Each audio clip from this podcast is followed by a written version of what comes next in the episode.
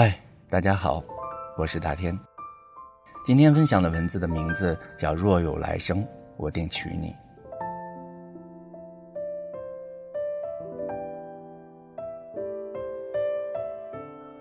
那天我心情不好，但仍然决定去街上淘 CD。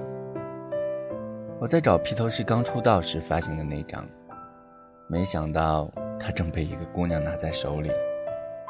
我走过去问他说：“姑娘，能不能把你手里这张 CD 让给我？”他摇了摇头，然后眨巴着两只大眼睛看着我，似乎在等待下文。好吧，如果你肯把这张 CD 让给我，我就请你吃饭。成交。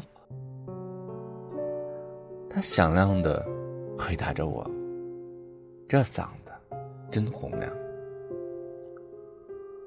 以上就是我第一次见到他的全过程。我叫他小 A。事后，小 A 一边焦作的擦着嘴巴，一边得意洋洋的跟我说：“其实他根本就没有打算要那张 CD。”他拿在手上只是看看而已。他说我真傻。其实傻的是小 A。披头士刚出道的那张 CD，早在八百年前就躺在我家电视柜下面第二个抽屉里。我说过，那天我心情不好，心情不好当然得找乐子，而小 A 就是那个乐子。他那么恰如其分地出现在我的视野里。准备供我消遣。小 A 刚开始的时候挺对我胃口的，他矜持又不失俏皮，他可以笑得很妩媚，也可以笑得很天真，还会时不时地拽着我的衣领跟我玩亲嘴儿。这些都是我喜欢小 A 的理由，但那不是爱。偏偏所有的女人都喜欢问他们的男人：“你爱不爱我？”所以。每次小 A 问我爱不爱他的时候，我都会分场合的回答他。平时的时候我会敷衍他，但上床的时候我会坚决的说爱。无数次惨痛的教训告诉我，如果你不在床上老老实实的对女人说爱，那么下一秒，你在的位置将是床下。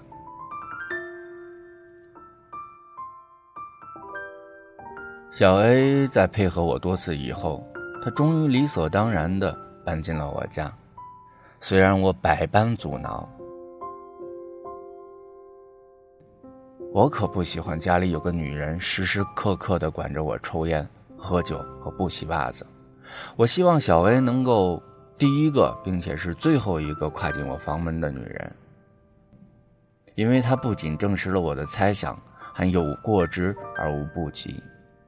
具体表现在她逼我蹲在厕所里洗袜子，逼我一口气吞下她烹饪的试验品，还逼我每次在睡觉前对我，还逼我每次在睡觉前对他说“我爱你”。我说换成英文行不行？他说不行，他说中文听起来比较诚恳，可是说起来很别扭。我在心里默默的抗议，但。我还是那么说了。有一回，他窝在沙发上，眼泪滂沱的看完一部韩剧，然后伸出脖子问正在喂鱼的我：“他说，阿娇，你说我们两个会不会白头偕老，至死不渝？”我考虑到现在是白天，并且不是在床上。可以不用迁就他，于是我放心大胆地回答他说：“不太可能，在我的人生里，爱情的保质期比避孕药都短。”小黑把脖子缩了回去，他窝在沙发上，闷闷不乐。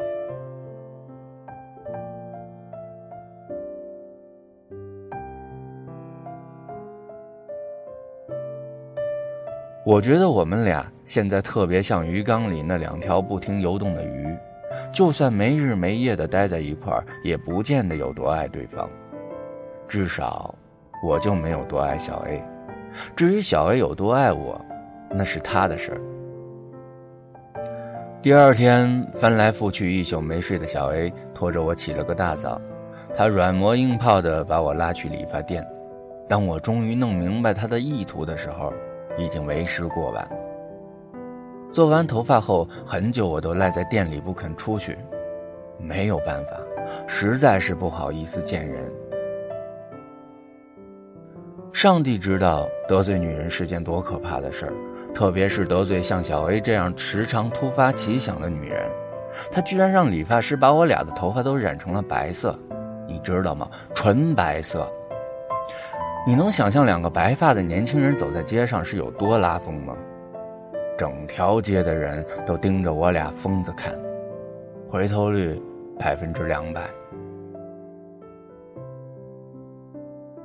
特别可气的是，他回到家还大言不惭的对我说：“阿娇，你看，白头偕老就是这么简单。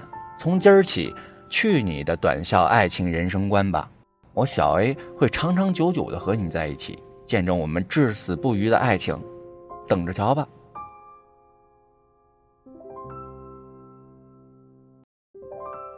我被小 A 的话吓了一大跳，你知道吗？一大跳。于是我开始琢磨着怎么甩掉他。可小 A 远比我想象中的要恐怖，在我没有想出彻底甩掉他的对策之前，他已经开始用结婚这种令我毕生头疼的问题来轰炸我。娶了我吧，你看我都为你洗袜子了。这是小 A 第一次蹲在厕所里为我洗袜子的时候对我说的。娶了我吧，你看我给你做菜多好吃啊！这是小 A 第一次做出可口饭菜时对我说的话。嘿，娶了我吧，你明知道我是北漂，万一哪天蹬了我，我也好分你一半财产继续生活呀。这是小 A 在无计可施的情况下对我说的，他后面还补了一句。他说：“哎，我相信你不会蹬了我。”他那双眼睛炯炯有神，可怜而无辜，所有的一切被他诠释的淋漓尽致。第一次的时候，我回答他：“嘿，你洗的袜子还没我洗的干净呢。”第二次的时候，我回答他：“哎，你做不出满汉全席免谈哈。”第三次，我回答他：“嘿，我说小 A。”你要是离开我，别说一半财产，全部财产都没问题呀。小黑抬着头问我：“阿江，你当真不肯娶我？” 绝不。他很认真的看着我，他说：“阿江，我最后问你一次，娶还是不娶？”抱歉，不娶。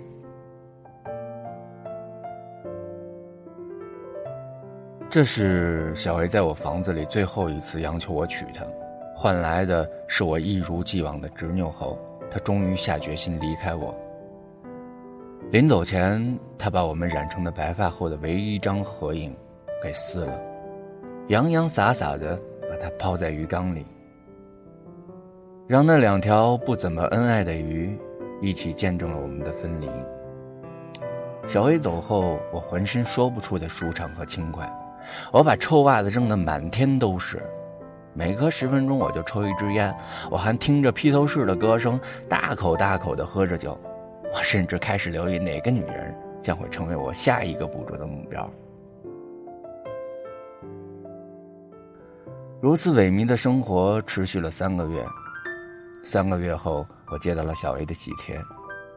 小 A 说过，他是北漂，唯一能给他安全感的。就是结婚，所以他在日以继夜的央求我娶她。没想到被我拒绝后，他那么快就找到了安全感。我该恭喜他。婚礼前，我把房子卖了，价钱不错，他被我细数的存在一张银行卡里。这张卡后来被我塞进一个小红包里，我准备把它当贺礼送给小 A。我记得我说过，只要他肯离开我。我所有的财产都可以归他，这房子就是我所有的。小 A 穿婚纱的样子比我想象的要漂亮的多。她站在熙熙攘攘的人群里是那样的扎眼。我没有输给她，因为哥们儿一样的扎眼。作为宴请的宾客里唯一的一个光头，小 A 拖着白色的裙子径直向我走来。她问我：“哎，你为什么把头发剃掉？”这一刻，让我幻觉，觉得我才是今晚的主角。我才可以振振有词的喊着要给他一生一世承诺的新郎。你都跟别人白头偕老了，我还留着那曾经的白头发干嘛？我故作潇洒的端了杯酒敬他。如果你现在反悔决定娶我，我会义无反顾的跟你走。他狠狠的扯着我的衣角对我说着。祝你幸福。最后，我听见自己的回答。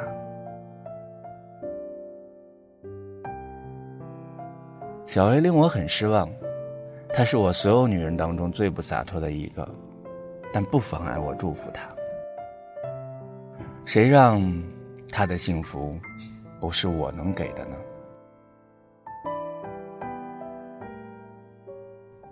没错，小 A 离开我是快活了一段日子，但那完全是因为我再也不用半夜忍着痛去厕所吃药，再也不用清早醒来清理自己掉落在枕头上触目惊心的头发，再也不用成日思考我死了小 A 的生活应该由谁打理。他不知道我有多庆幸能活着参加他的婚礼，即使。我观礼的时候，已经掉了所有的头发，成了一个奇丑无比的光头。很久以前，小 A 拉着我一起看《奋斗》的时候，当时我还嘲笑过向南在街边痛哭那场戏太娘们儿。哪成有那么一天，我自己也在街上失声痛哭，并且我哭得比他还惨。我边哭边发誓，要是下辈子还能遇见小 A。我肯定不让他干求婚这事儿，并且一定要死的比他晚，哪怕只晚一分钟。故事到这儿就结束了。这是时光电台最新的一期节目，叫《若有来生，我定娶你》，是时光电台的新晋主播向北的一期新节目。看到文案我很喜欢，所以把这个故事拿到这儿。用我的声音跟你们一起分享，希望你们能够喜欢。今天的节目到这儿就结束了，我是大天，下次我们再见。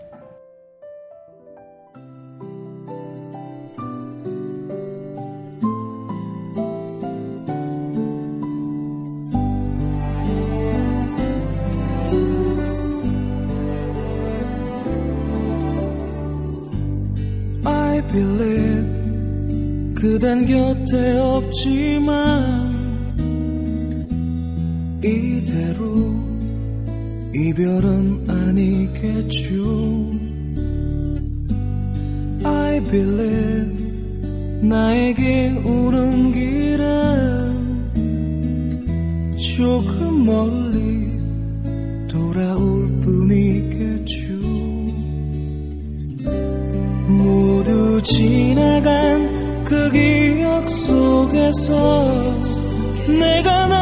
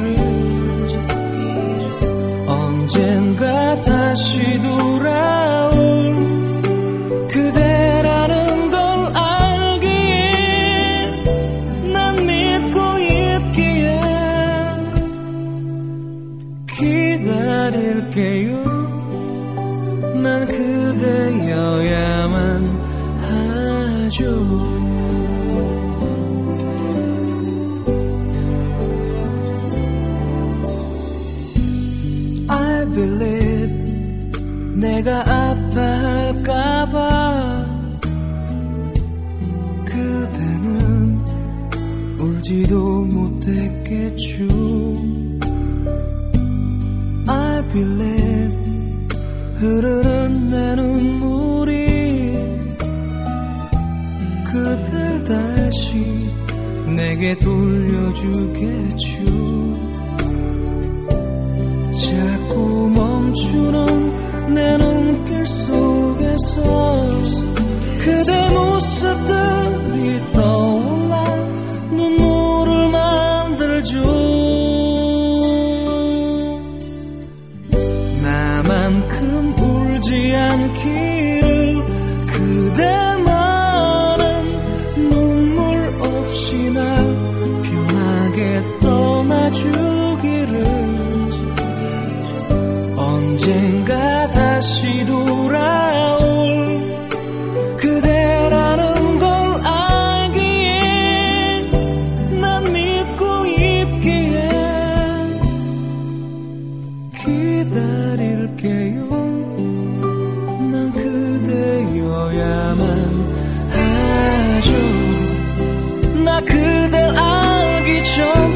cessar.